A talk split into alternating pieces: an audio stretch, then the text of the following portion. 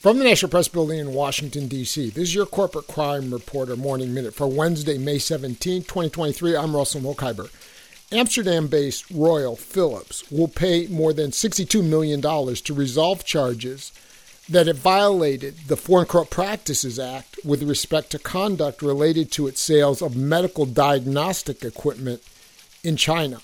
Philips subsidiaries in China used special price discounts with distributors that created a risk that excessive distributor margins could be used to fund improper payments to government employees.